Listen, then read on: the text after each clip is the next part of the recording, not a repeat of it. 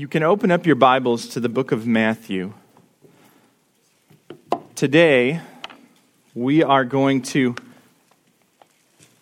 take a break from our regular walk through the book of Matthew. And we are going to, today and next week, do some kind of review sermons looking at the whole of Matthew 1 to 12. We, we've reached the end of Matthew 12, and that's a good breaking point for us to resume after Christmas with Matthew 13. And so I thought it would be helpful to look at some themes that we've seen from the book of Matthew in the book of Matthew itself as we go through. And so I say open your Bible to Matthew there's going to be a fair amount of scripture and you may not be able to keep up. So the scripture is going to be up on the screen with you. But I want to encourage you, if you're able, to try to flip back and forth because I think these will be helpful things to see in your own Bible. As we've gone through the book of Matthew, when I started walking through the book of Matthew, I said, here's how I would summarize this book. And it goes like this Jesus, the Messiah King, climactically fulfills the Old Testament by inaugurating the kingdom of heaven through his life, death, and resurrection, creating a new redeemed people of God and fitting them to follow him in the global mission of God. This is a summary, a theological summary of what I think the book of Matthew is trying to get across to us as a gospel of Jesus Christ about Jesus, who he is, and what he does.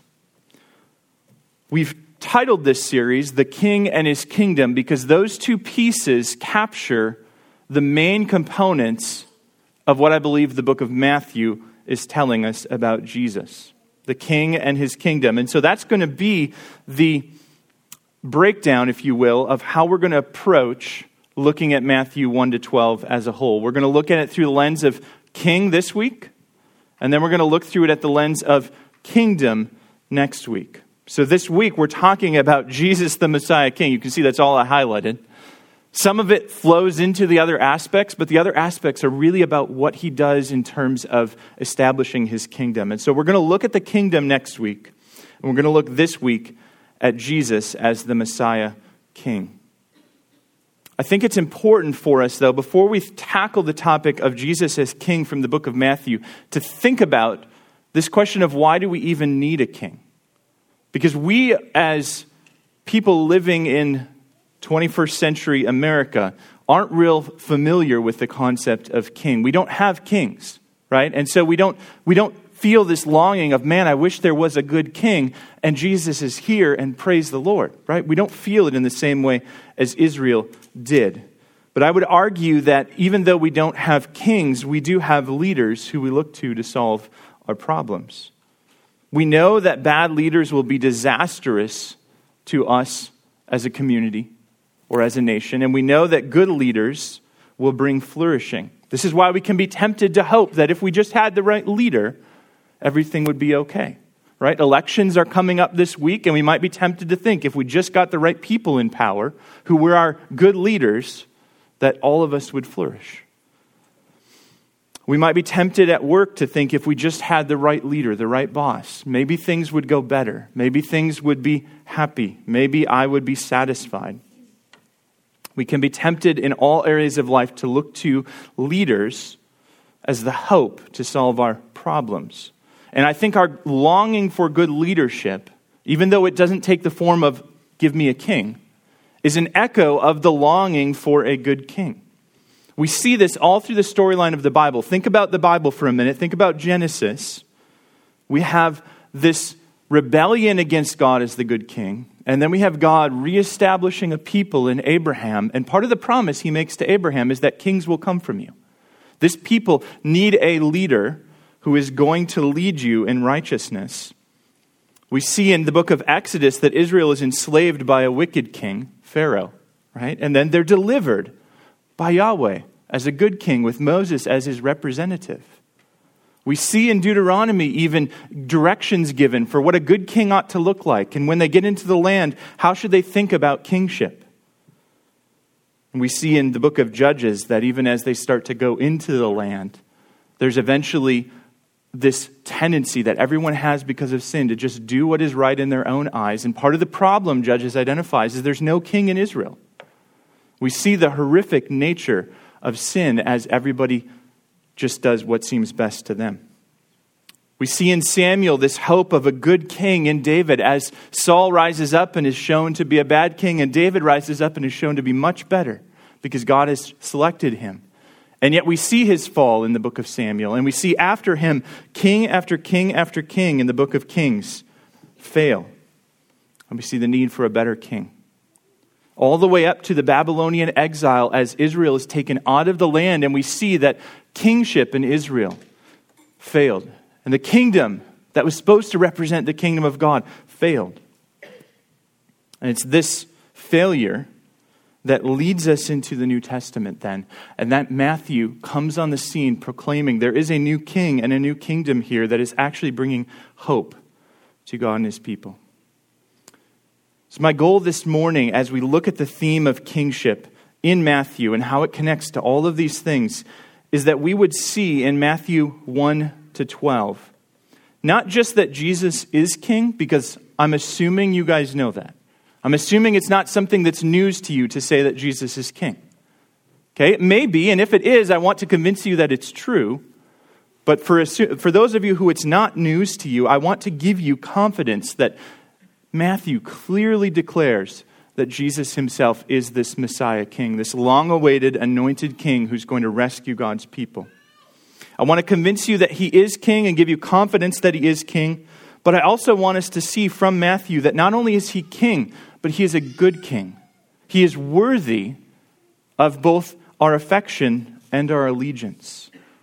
I'm hoping that as we look at the picture of Jesus as king in Matthew, that we will see that he is worthy of our affections, that because of what he does and who he is, that it is right to be glad in him. It is right to honor him. It is right to find rest in him.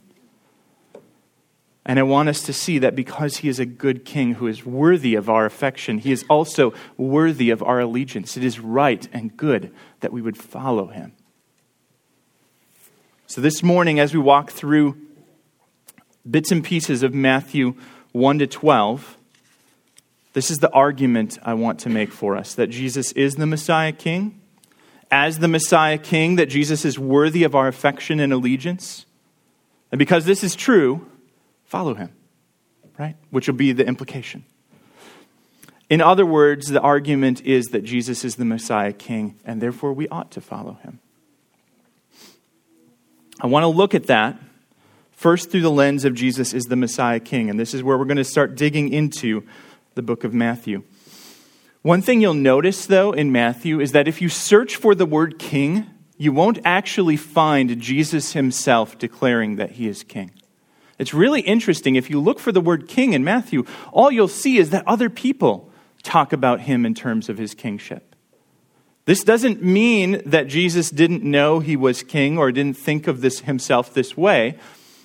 In fact, the very nature of the kingdom that he is bringing implies that there is a king and he is the kingdom bringer, is that king. But I think there's better evidence for us to be sure, to be, have confidence that Jesus is this Messiah king. And it's found in these other words that bring concepts of kingship without even saying the word king.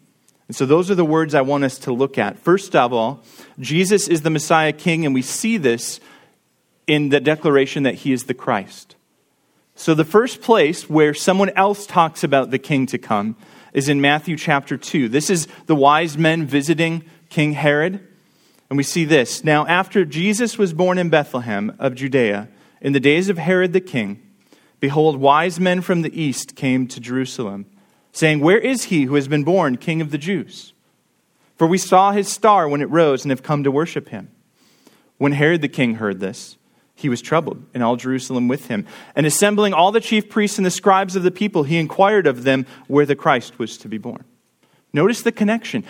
Herod is being asked about where the king of the Jews is. And what does he ask his wise men to find out? Where is the Christ to be born? That's connecting this idea of king and Christ. Which we have in chapter 1, right? The book of Matthew starts off, chapter 1, verse 1, the book of the genealogy or Genesis, the beginning of Jesus Christ, the son of David, the son of Abraham.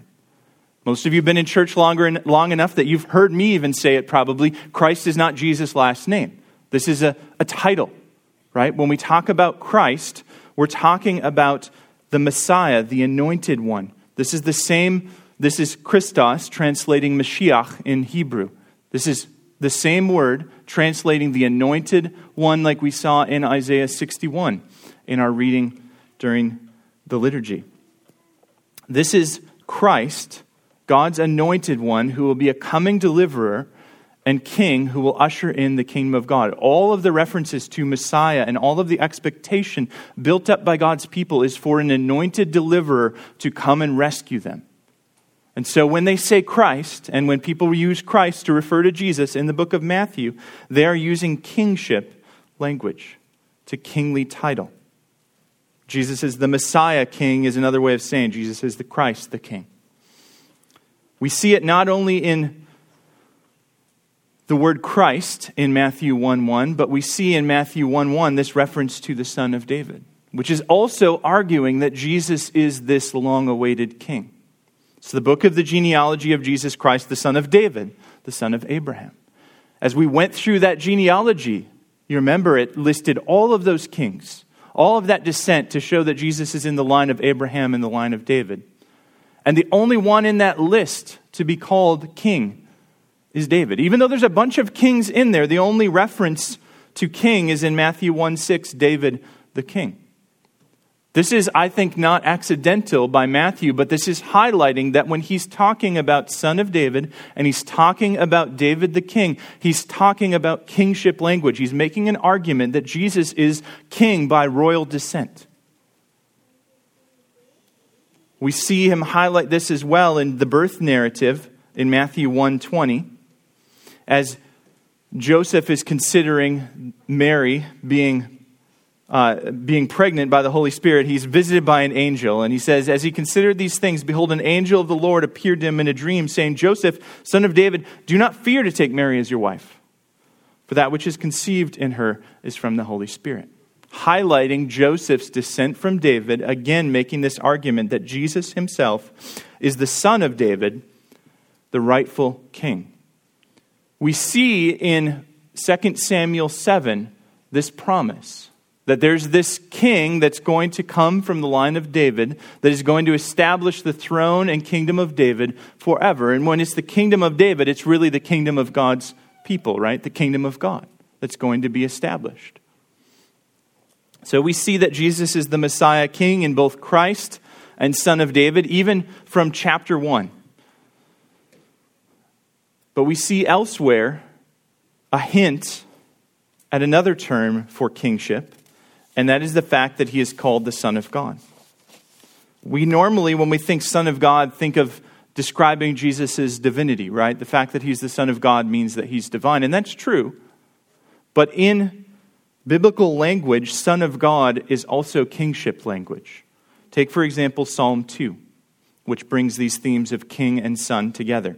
Psalm 2, quoted all over the New Testament in reference to Jesus as fulfilling these things, says this, for example then he, being the Lord, will speak to them, being the nations that are raging against God, in his wrath, and terrify them in his fury, saying, As for me, I have set my king on Zion, my holy hill.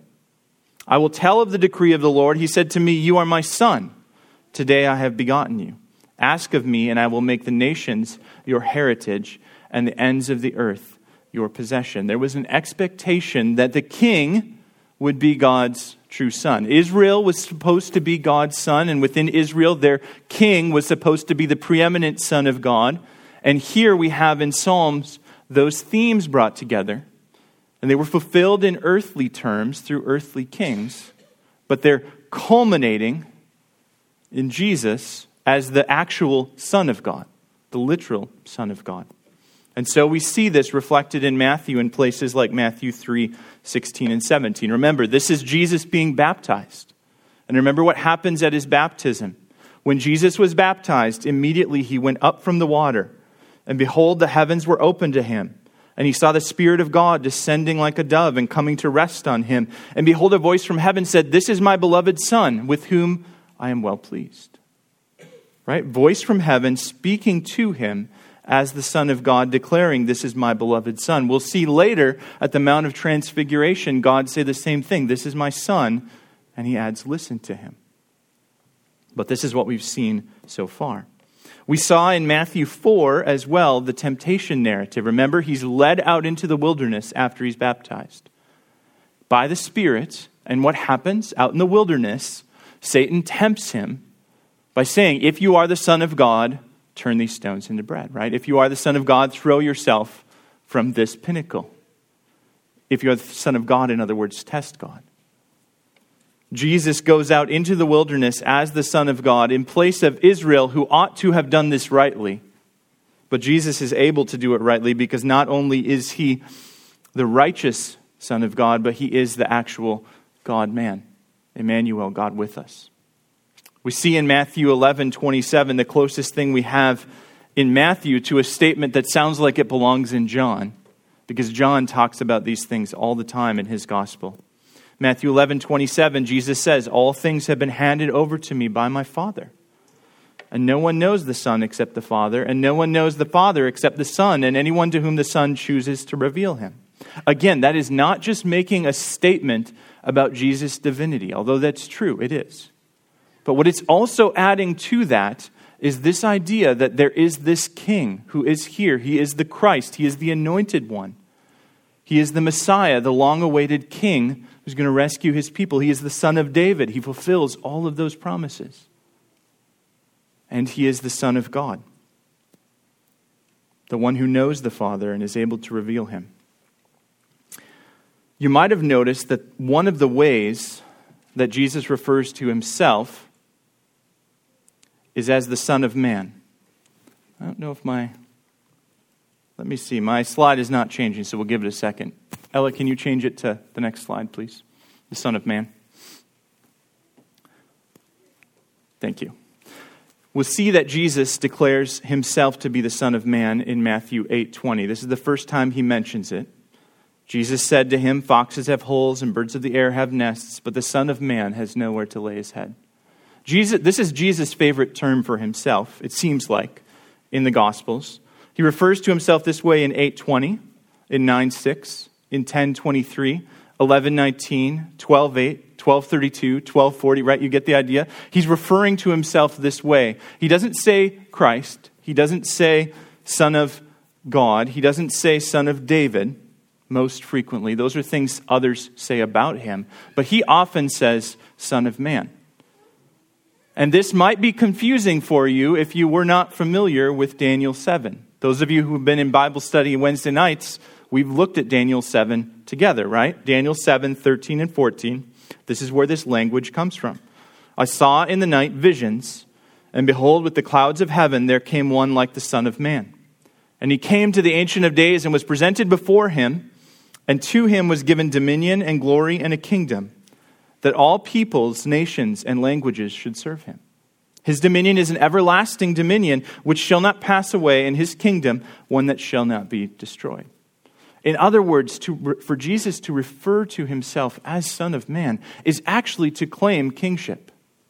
He's not talking about the fact that he was born of a person, uh, of, of, a human being, uh, born of Mary, right? He's not, he's not talking about that. He's grabbing language from Daniel 7 and saying, giving subtle hints that should be really obvious, more like a blaring sign that says, I am actually the king you've been waiting for. Jesus is this Messiah King. He is the Son of Man. He is the Son of God. He is the Son of David. He is the Christ. And we ought to have tremendous confidence that this is the one that all of God's promises are pointing towards. This is the one that fulfills all of those promises.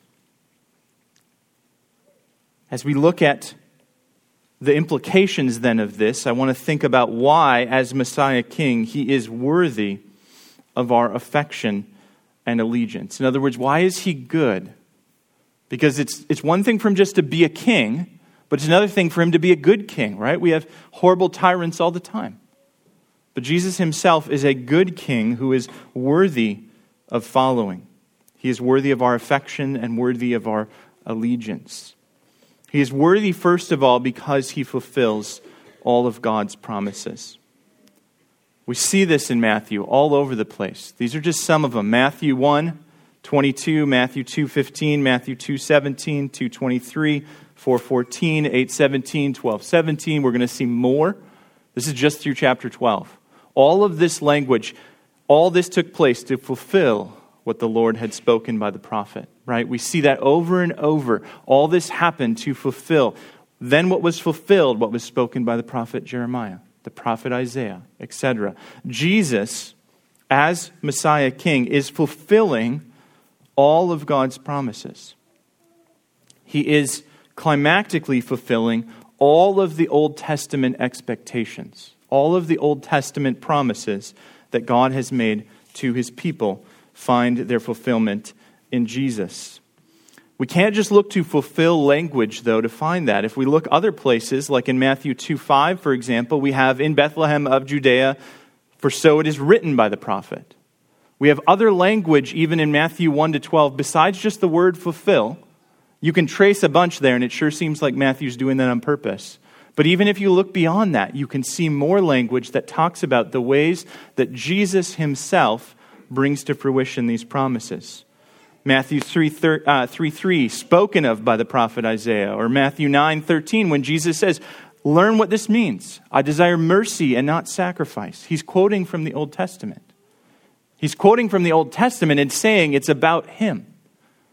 We read about in Luke's gospel, in Luke 24, as Jesus is explaining on the road to Emmaus the word of the Lord to these disciples, he's explained to them how all of the scriptures point to him. And here we see that. We see that all of the scriptures point to this fulfillment.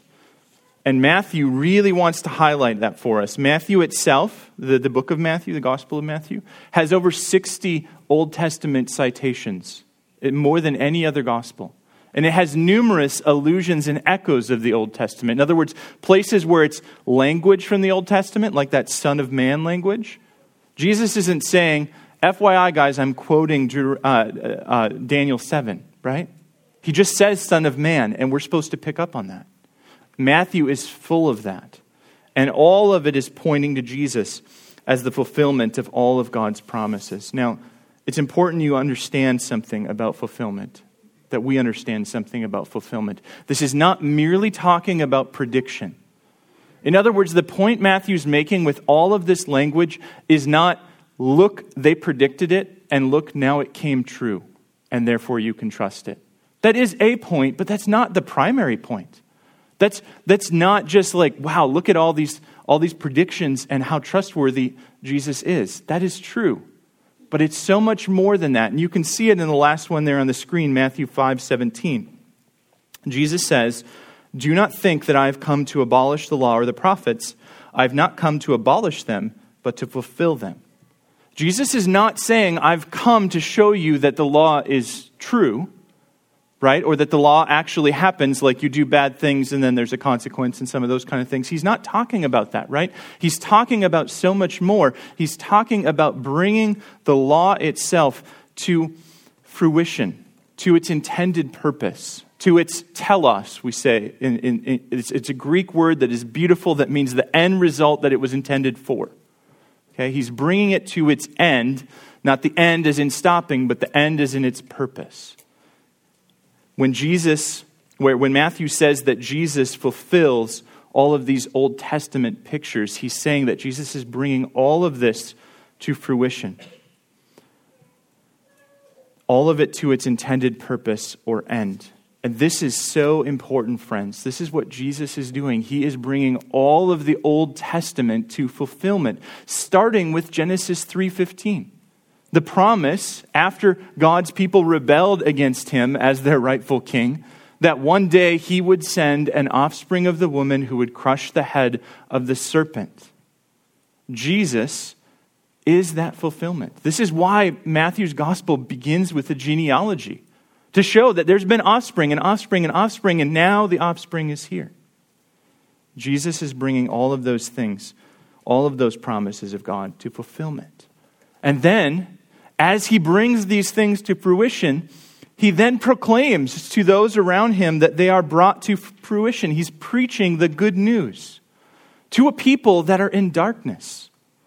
Right? Think about the way Matthew describes the situation of the people through the ministry of John the Baptist, right? Matthew 3, 1 to 2. In those days, John the Baptist came preaching in the wilderness of Judea Repent, for the kingdom of heaven is at hand. God's people had gone astray. God's people had done what is right in their own eyes. Exile did not take Egypt out of God's people. They still pursued false gods. So much so that their leaders were totally corrupt, right? John rebukes their leaders. As the Pharisees and Sadducees come to be baptized, he says in Matthew 3 7, You brood of vipers, who warned you to flee from the wrath to come? You spawn of Satan, who told you that this is the way out? You just want to do what is right in your own eyes. He says so much uh, to the effect in Matthew 9 that as Jesus saw these crowds, he realized that they were harassed and helpless, like sheep without a shepherd. This is the state of the people that Jesus came, and he came bringing all of these promises of God to fruition that God would rescue and redeem his people from themselves and from these false shepherds. And Jesus brings all of that and then looks out on this dark land and preaches, proclaims good news. We see that in Matthew 4 13 to 17, in beautiful language, even from the Old Testament. Leaving Nazareth, he went and lived in Capernaum by the sea in the territory of Zebulun and Naphtali, so that what was spoken by the prophet Isaiah might be fulfilled.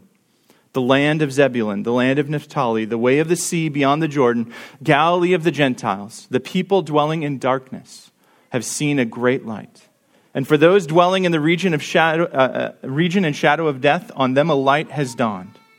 From that time, Jesus began to preach, saying, Repent, for the kingdom of heaven is at hand. Jesus is preaching, proclaiming good news. Matthew 4 23, he went throughout Galilee, teaching in their synagogues and proclaiming the gospel of the kingdom and healing every disease and every affliction among the people. He's proclaiming or preaching the gospel or good news of the kingdom. Jesus himself is proclaiming that the kingdom of God or God's righteous reign is being established through him as king. This is good news for God's people. Their rescuer has come, and the king that they need has arrived.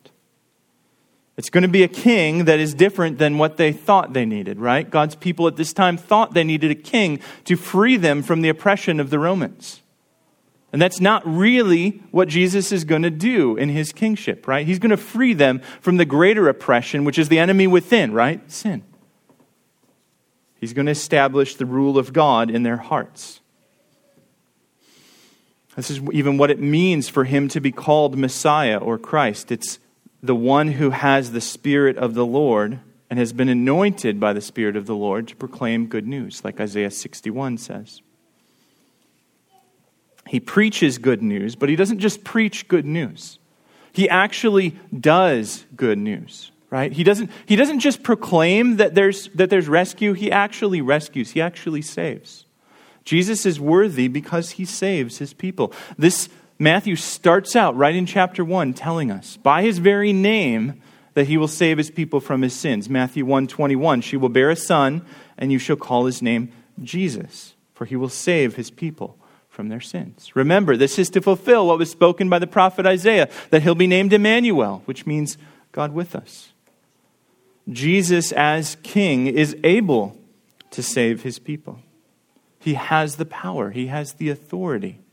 He has the ability, and he does it not through dramatic military means as Israel thought he might.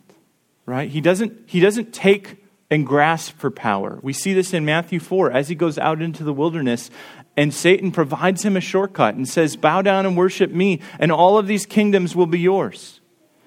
And Jesus may have had in his mind the amount of good that he could do with that kind of authority.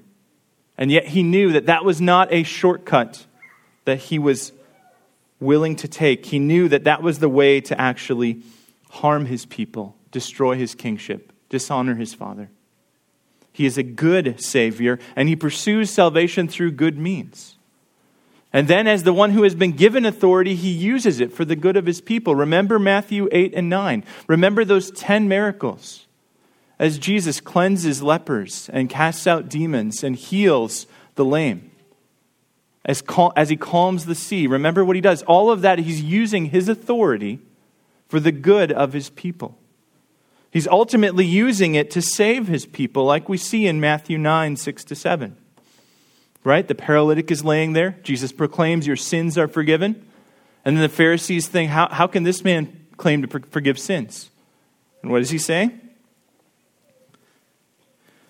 He says, But that you may know that the Son of Man has authority on earth to forgive sins, he then says to the paralytic, Rise, pick up your bed, and go home. And he rose and went home. Very simple miracle in Matthew, but super, super vital for us. Jesus himself, as this good king, has authority to forgive sins, the ability to save. Matthew 12, 28 and 29, which we looked at a couple weeks ago, display this as well. As he talks about himself, he's arguing with the Pharisees, right? Over by who does he cast out demons? And he says it's because the Spirit of God is upon him. Again, that Isaiah language. The Spirit of God is upon him as God's anointed king. And that's why he can cast out demons. And he can do this because he has first bound the strong man. He is there to plunder his house. Jesus is coming in to enemy territory, to a land of darkness, to save and rescue his people.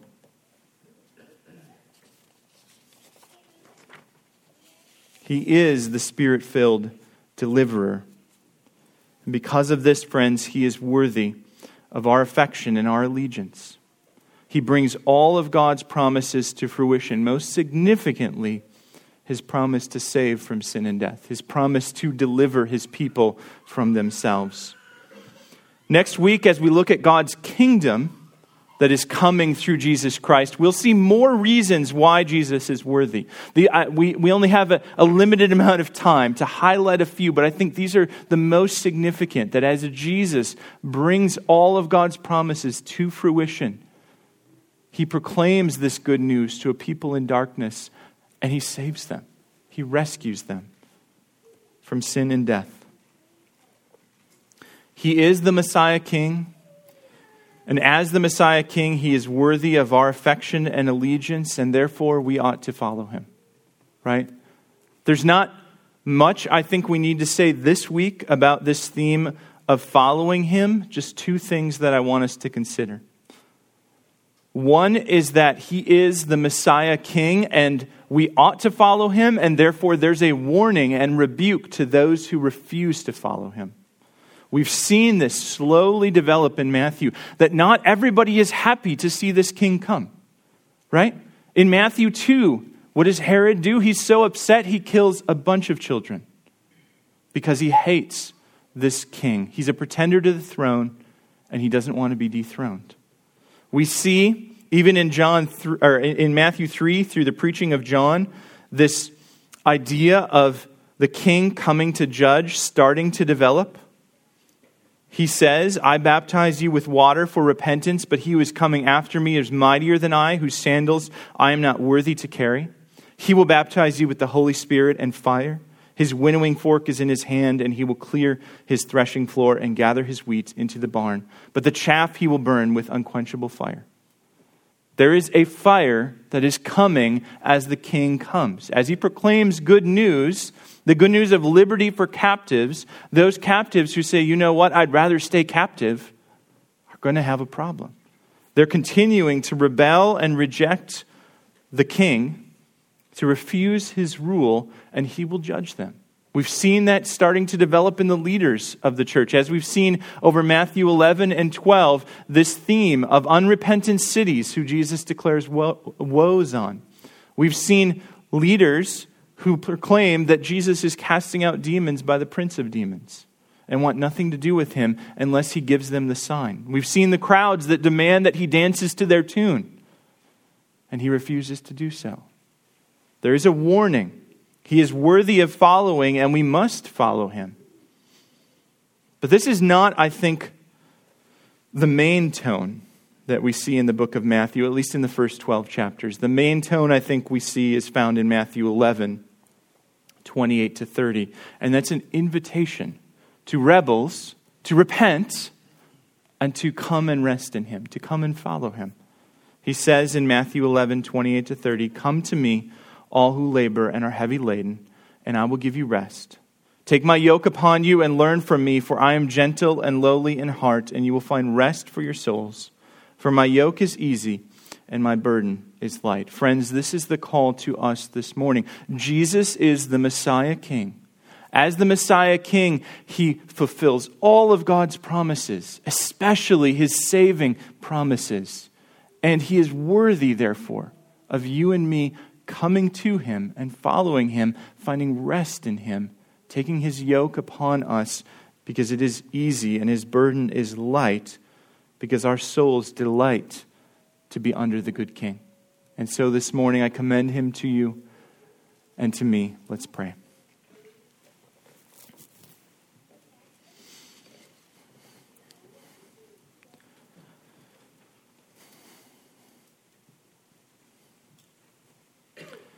Father, I thank you for the sure testimony of the Gospel of Matthew. Even in these first 12 chapters, what we have seen thus far of Jesus as King. It is unmistakable, Jesus, that you are the rightful King over the kingdom of heaven, that you are the rightful King come to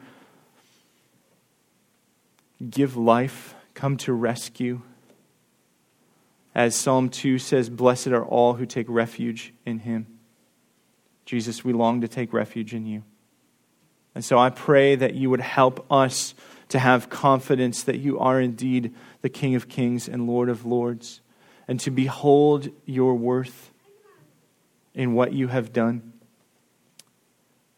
And that you would fill our hearts with admiration and with allegiance, with, a, a Lord, a a, a tiny grasp of your goodness and glory that increases every day and a, and a growing burden to follow you. I pray that you would do these works in our heart that only you can do. In Jesus' name, amen.